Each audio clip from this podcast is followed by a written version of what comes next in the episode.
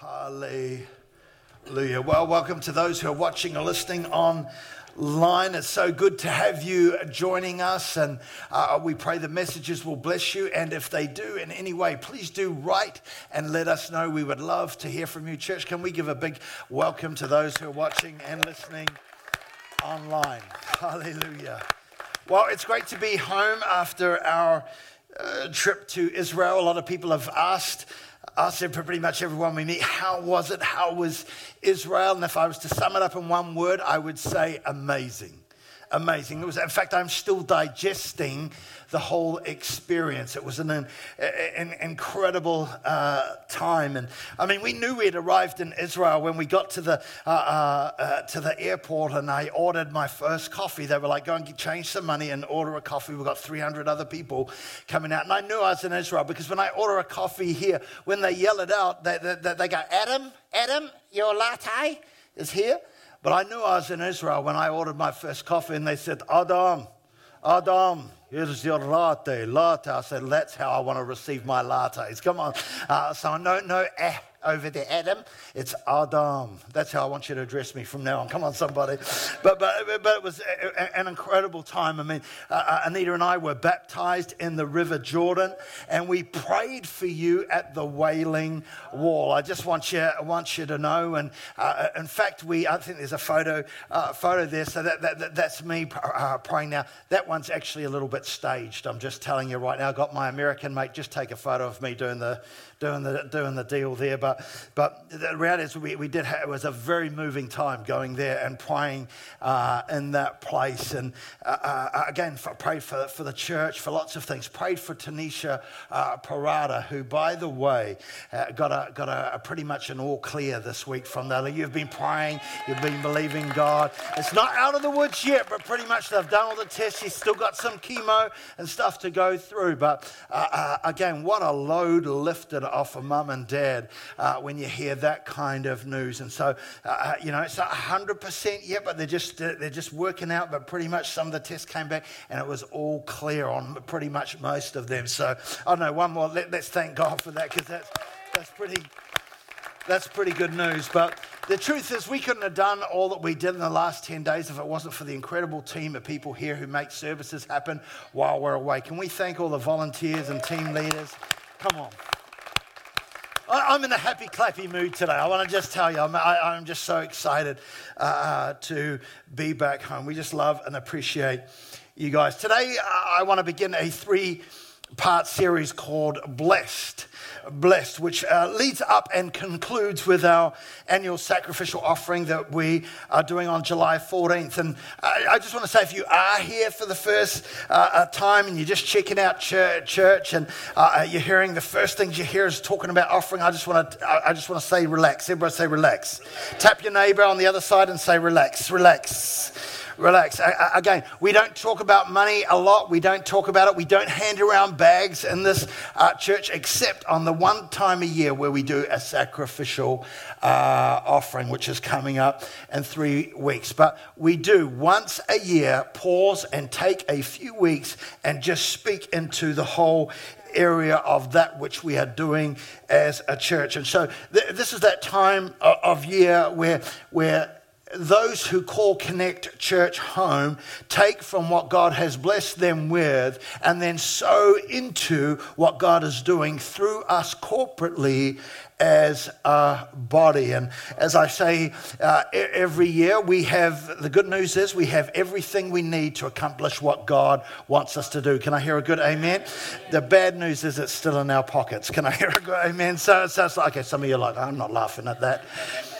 But that's the reality. And so this is a part of that process of stirring our hearts and getting an understanding of why we're doing what we're doing. And when I talk about being blessed, I'm not talking about, blessed so we can just have whatever we want. We understand from a scriptural point of view that we're blessed to be a blessing.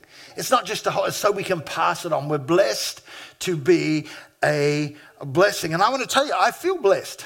Oh, Lord, I feel blessed. I'm just telling you, I feel blessed. I mean, I just come back from a free trip to Israel. Somebody else paid for that whole trip. And again, it's a real blessing, but Again, it didn't happen by magic. It didn't happen by magic. Somebody else sowed so we can go. So somebody else did that. It was able to happen because someone understood that they were blessed to be a blessing. They were blessed to be a blessing. And someone gave generously. Someone somewhere in another country, far, far away, gave money so people like Anita and I could go. And I just want to say, we weren't the only ones there who had had everything paid for. In fact, I would say probably a lot of the people on the bus we were on had everything paid for because somebody understood that they were blessed to be a blessing. And they sowed into that ministry in Israel to make, not just our trip possible, but many people's trip possible. And but here's the thing, without someone sowing, we wouldn't be going. It just wouldn't be able to happen. So as we begin this series, I want to take a few moments to speak around the principle of sowing because it's important to grasp. Because only as people faithfully sow of their time, treasure, and talent are we as a church able to fulfill what God would have us do. The Bible says in Galatians chapter 6, verse 9, you know it, it says, a man reaps what he sows. In other words, what you sow, you will reap. Understand, it's an irrevocable principle. The principle, the biblical principle, the just life principle of seed time and harvest. Genesis 8 verse 22 says, while the earth remains, seed time and harvest, cold and heat, summer and winter, day and night, they shall not cease. It's like the law of gravity. It doesn't matter whether you believe it or not. It's just how it is. It's just how the world works. It's the way God has designed it. And it's not just true in the financial area. It's true in every area of life. In life, you will reap what you sow. You will reap what you sow, and what you sow, you will reap. It's just how it is.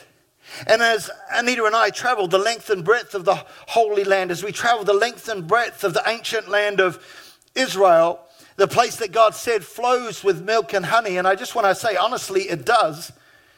Standing on top of a mountain in the Golan Heights, which of course are places that you only hear about on Fox News and CNN.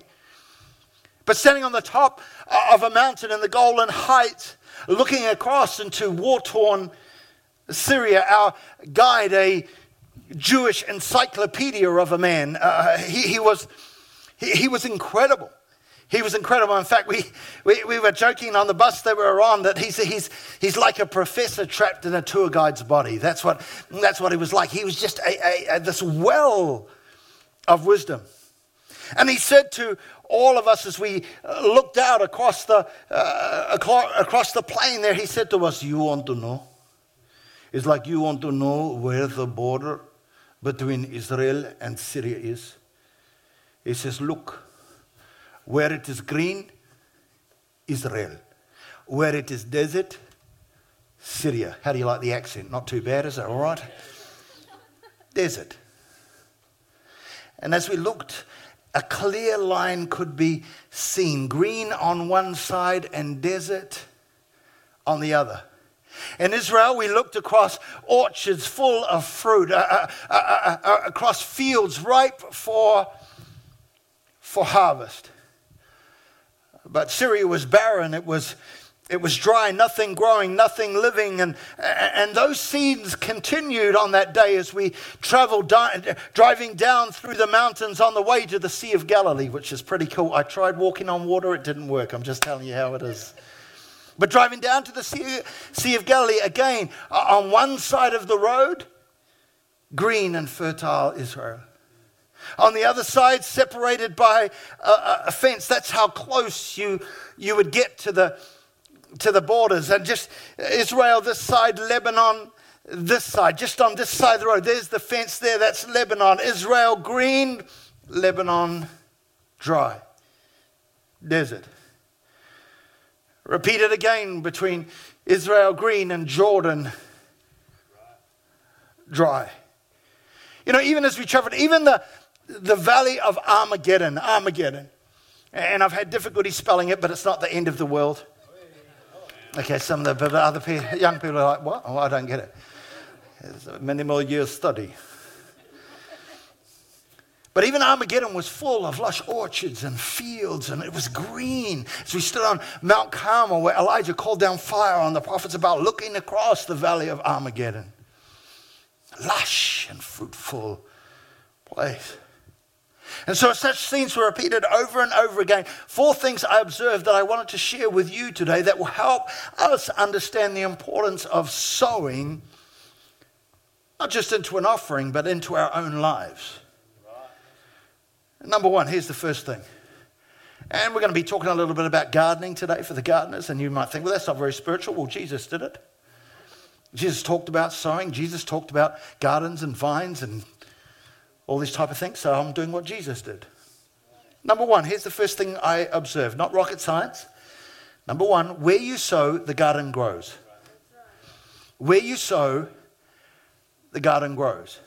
So what blew me away as we traveled through Israel, what blew me away is that there was no difference. As I stood on that mountain and looked across into Syria, the green and the dry, what blew me away is there was no difference to the land on either side.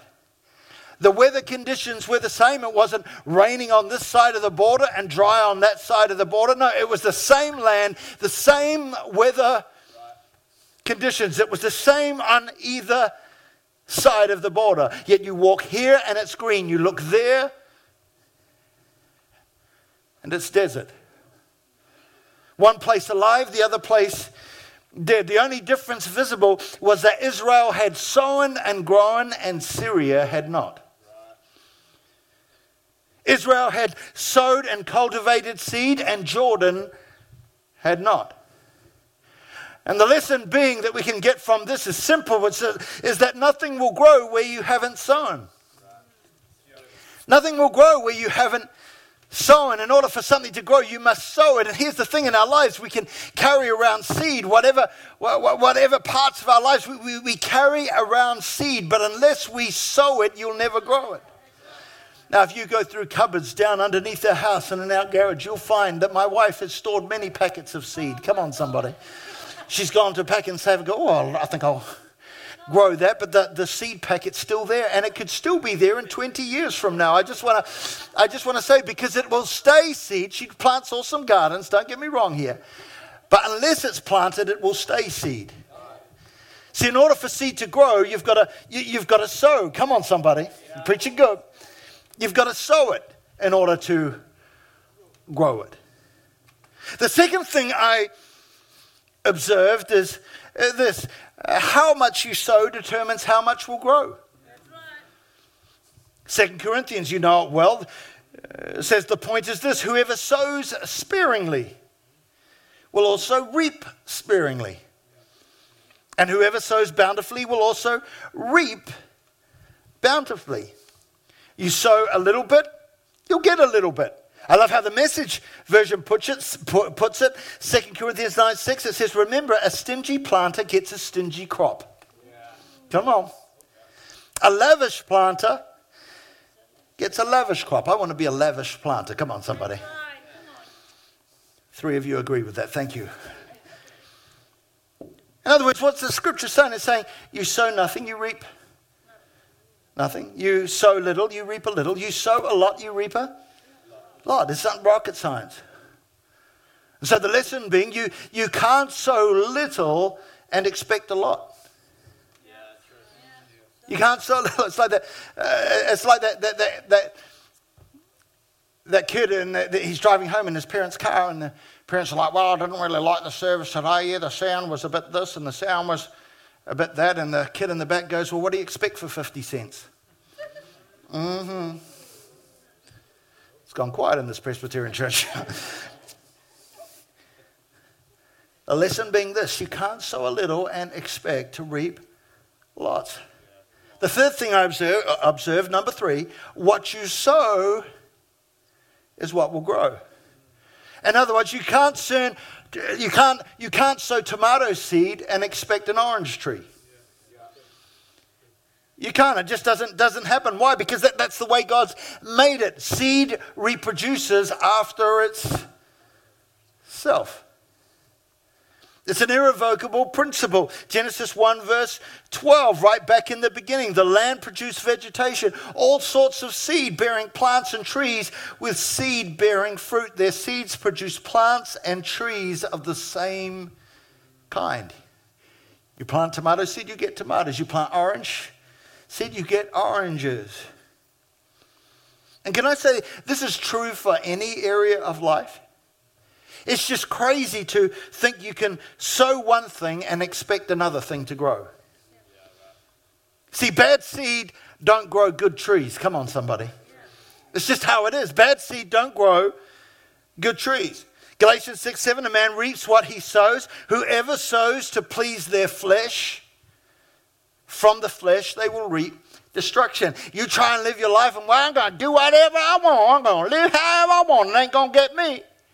Listen, you sow to the flesh, you're going to reap from it. It's just how it is. Why is everything going like, why is my life? No. You sow to the flesh, you're going to reap to the flesh.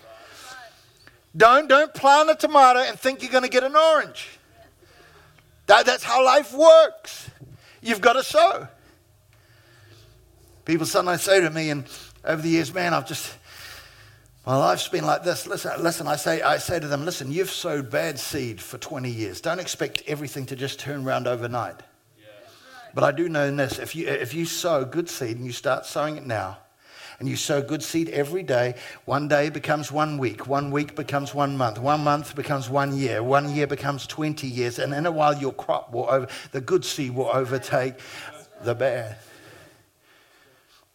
But you got to keep sowing. What you sow is what will grow. See, it goes on to say, whoever sows to please the Spirit, from the Spirit will reap eternal life. As you keep sowing towards the good things of God, as you keep sowing and living your life to the good things that God is asking, you will reap. It's just how it is. See, the seed you sow determines the fruit that you will grow. It's like, sometimes I don't know why people can't get it. Sometimes I talk with people, well, I don't like them, and they never talk with me. They ignored me in 180. And it's like they walk past me and I don't like that one over there. And I said, listen, I just got to be honest. Grumpy seeds grow a grumpy tree. Come on, somebody. Yeah. Because you're standing there like, come on, who's going to talk to me? Probably no one. It's like, you look awkward. It's like, it's not you guys, it was the people in the last service. I'm just telling you, it's a tremendous problem. We're trying to work through it. Please help us. The happy seed, listen, grumpy seed grows a grumpy tree. Happy seed will grow a happy tree. You can't stop expecting something different. What you sow is what will grow. Again, if you want to reap a financial harvest, what kind of seed do you need to plant? And understand that. See, people, as a leader, I've watched people over the years, and they were like, I can't do this, and I can't do that, and I can't. And even though the Bible says you can do all things through Christ who strengthens you, no, I can't do that. And they live their life throwing can't seeds all over the place. And I want to just say, well, it's just a little word, but it takes a little seed to grow a big tree. Come on, somebody. That's how you got to understand. Just little things can make a big difference.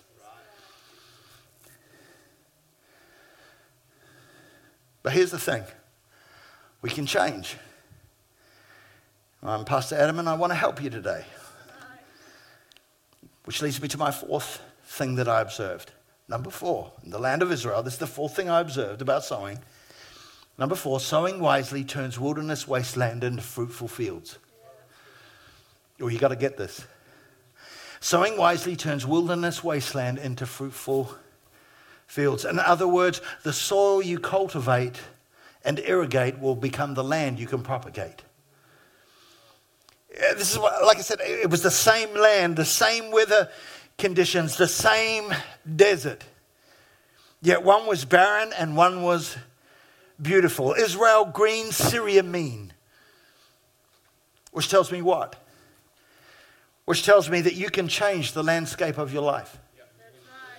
you can change the landscape of your life. You might be in a desert place right now. You might be in a wilderness place right now. You might be in a dry place right now. You might be in a place where it's like, God, I'm so thirsty. My life is dry. My life is a wilderness. My life is there. But I want to tell you, you can change. I've seen it. You can change the landscape of your life. Your life might be a desert right now. It might be dry. But I want to tell you, if you're ready to work,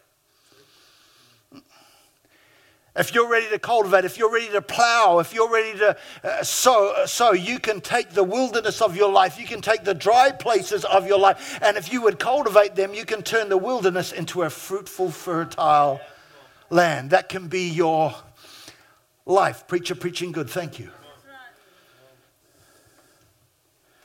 If you're at work, I'm ready to do that. See, because if you're ready to sow into the desert places of your life, if you're ready to sow into the wilderness places of your life, you're ready to water those things, God will help you grow. And so it became ever so clear to me that any dry place that we traveled through Israel, you got to understand it was a desert. That place is a desert. Any dry place, it became so clear, any dry place can be turned into fertile ground.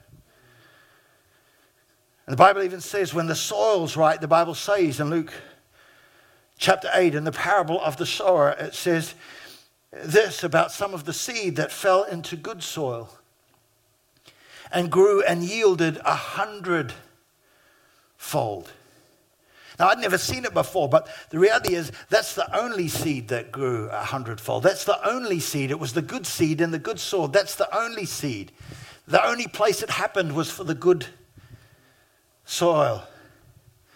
And you've got to understand that's where it can produce 100-fold. And the Bible says only the good soil and the good seed can produce that yield of 100-fold, which says to me the potential is exponential.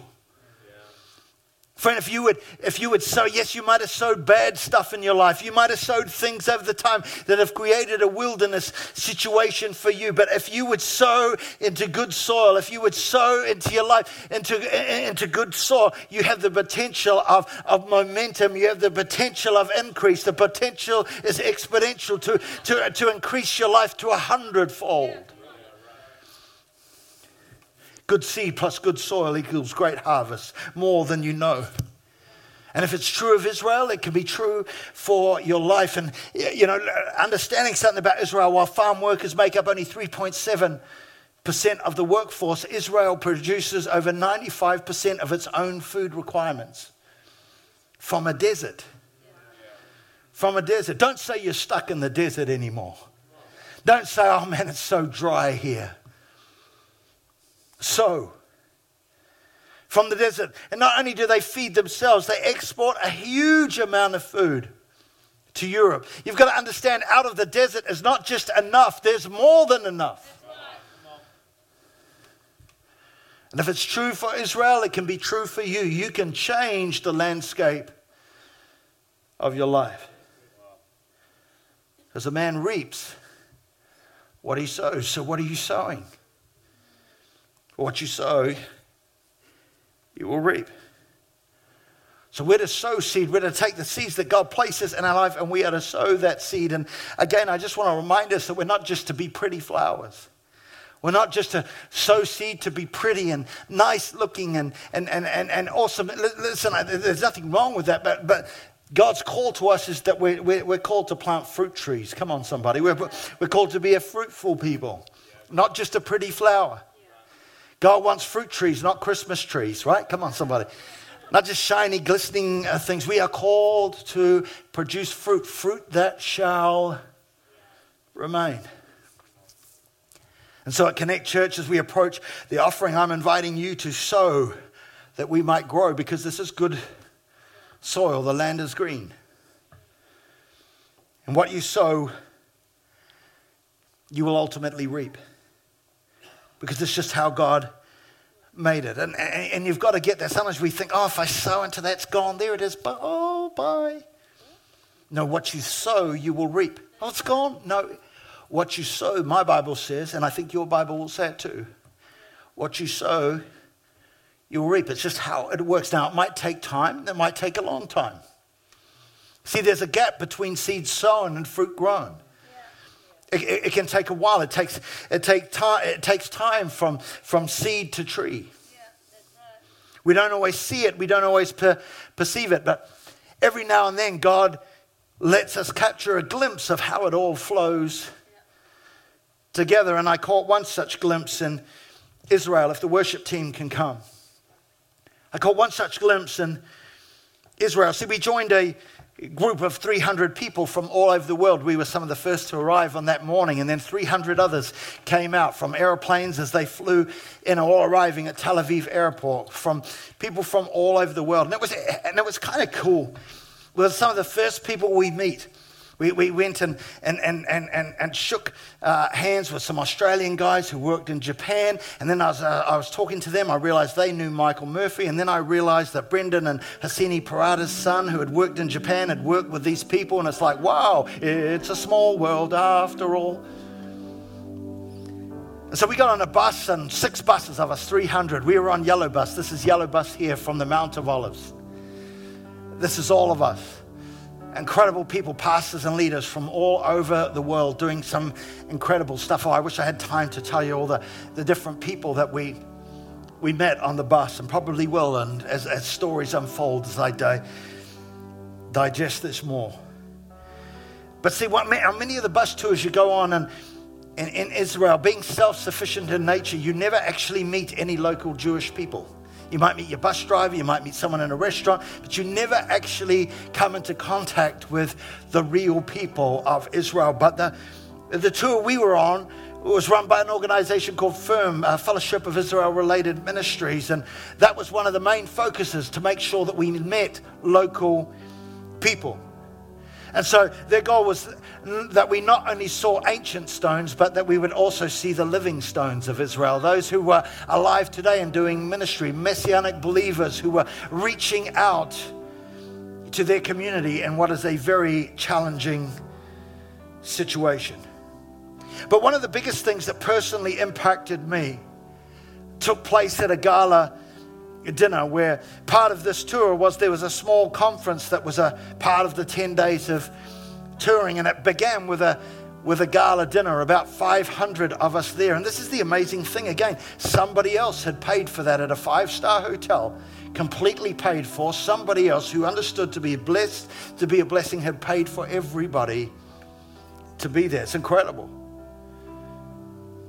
But as we gathered there was 300 from all of our 6 buses, and another couple of hundred of Messianic Jewish believers who were running ministries, and we began to talk. They put us at tables, so we had to interact and talk about each other's, where we're from and what we're doing.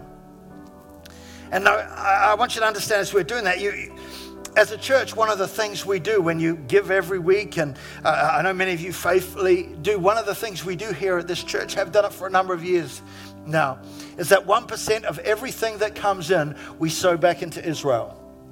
1% of everything that we get in, we give 1% of that, everything that comes in, to Israel. And we do that because we feel to give the first fruits of that which comes to us. Why? Because the Bible says this in Numbers 24, verse 9, whoever blesses Israel will be blessed.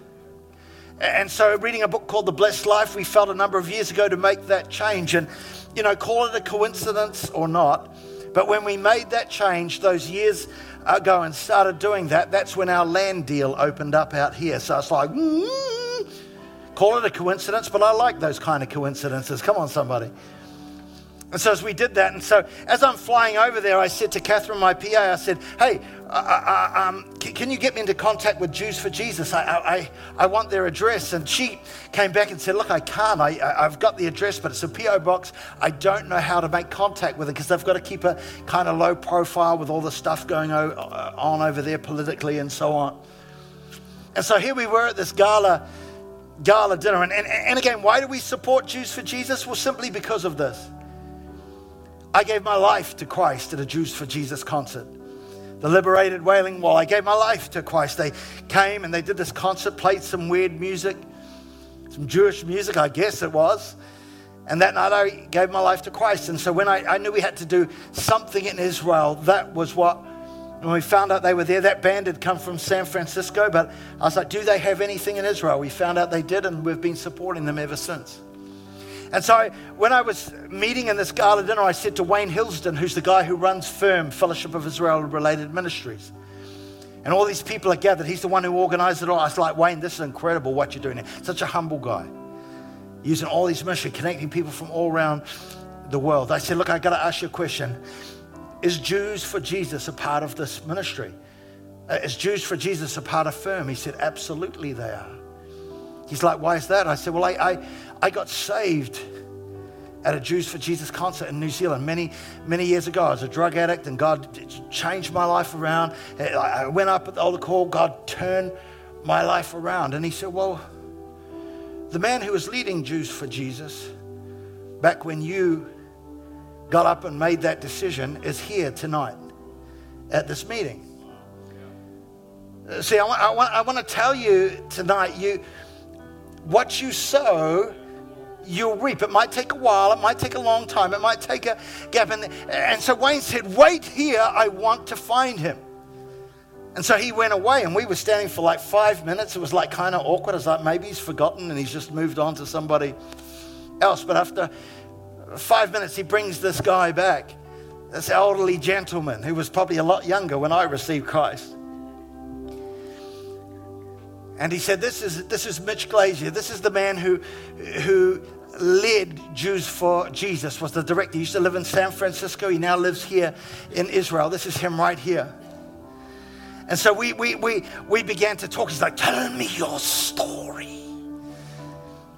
And I began to share, well, I gave my heart to the Lord at a Jews for Jesus concert. And he's like, when was that?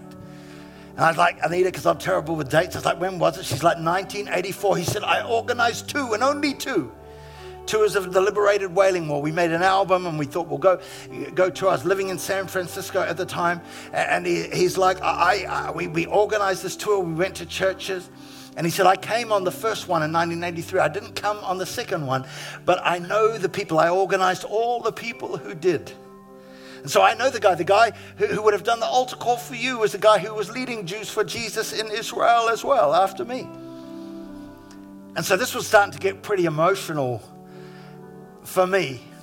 He's like, I'm so glad you gave your life to Jesus in 1984. He's like, I'm so glad. And I started to tell him this is that I gave my life to Christ as a drug addict. I now lead a church. Anita and I just lead a church, not only a church. We went to India. We planted a church there. We have a church. We helped pioneer the University of the Nations. We helped do different things. Began to explain. We now look after from this drug addict. I'm now looking after a whole movement of churches that's impacting the nation and nations. I like, this is what God has done. And here we are 34 years later. And he had organized a tour. He didn't know what the results of it are. He doesn't know how it all worked out. He just knew that he had an album, and he wanted to go and travel around, and he brought the Liberated Wailing Wall, and they played a little gig at Kapiti Christian Centre, and somebody gave an altar call, and I was in that altar call. I stood up and received Christ. They moved on. God changed my life. And 34 years later, here am I now sowing from our church into their ministry that can change and shift our life. Come on. You always reap what you sow. Or you might have given and sowed things, and it's like, God, where is it? You might have gone, man, I just feel like I've sown into the wilderness. It's just gone. But I want to tell you, you will always reap what you sow. That's why you should never give up. That's why you should never give up. Galatians 6:9, when it's talking about a man shall reap what he sows, it continues on to go on and say, and let us not grow weary. Let us not grow weary. Don't grow weary. Don't grow weary of doing good. Why? Because in due season, it might be 34 years, I don't know. But in due season, we will reap if we do not give up. Tap your neighbor and say, don't give up. Turn to the person on the other side that you weren't sure about and say, no, you, don't give up.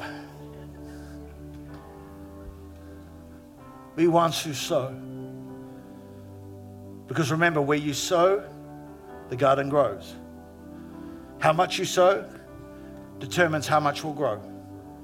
And what you sow is what will grow.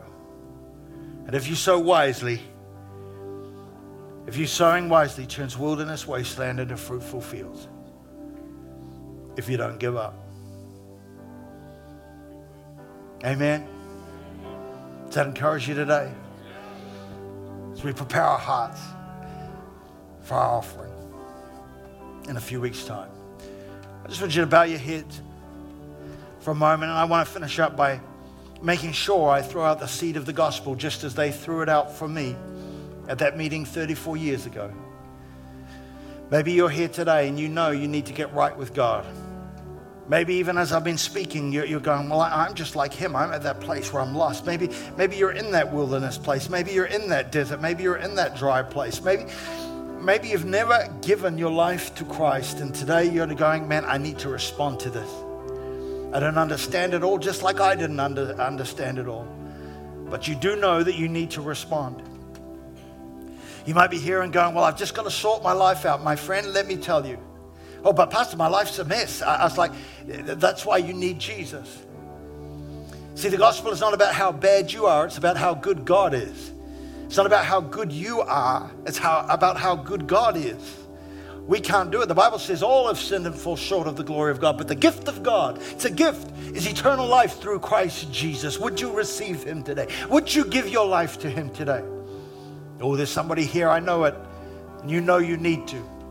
You know you need to even respond right now. In a moment, I'm going to pray a prayer. And that prayer is one of just saying, Lord, will you come into my life? Will you come and be the Lord of my life? Would you come and lead and direct my life? I've tried to do it my own way, but I now invite you to do it your way. And so in a moment, I'm going to pray a prayer. And if you're saying, Pastor, would you include me in that prayer? Wherever you're sitting, right now, every head bowed and every eye closed. This is a moment between you and God. Don't worry about what other people are thinking. This is between you and God. If you're here today and you know, Pastor, I need to get right with God, would you put your hand up wherever you are right now, just right up in the air. Come on, somebody. Thank you. Thank you. Anybody else? You know that you know that you know. You need to respond right now. Do not delay. This could be the day of your salvation. Do not delay. You know you need to respond. Anybody else? Anybody else? Hand nice and high. Thank you. Anybody else? You know you need to respond. Come on, give your life to Christ today. Don't delay it. Don't waste your time. You know you need to do it. Give your life to Christ. Come on, who else? Somebody else. Would you respond today? Thank you, Jesus.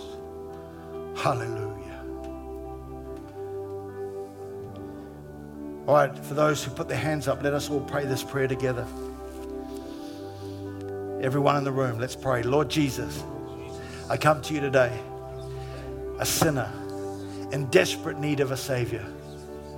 I ask you, Lord Jesus, to come into my heart today, to forgive me of my sin. I turn from my wicked ways and seek to follow you.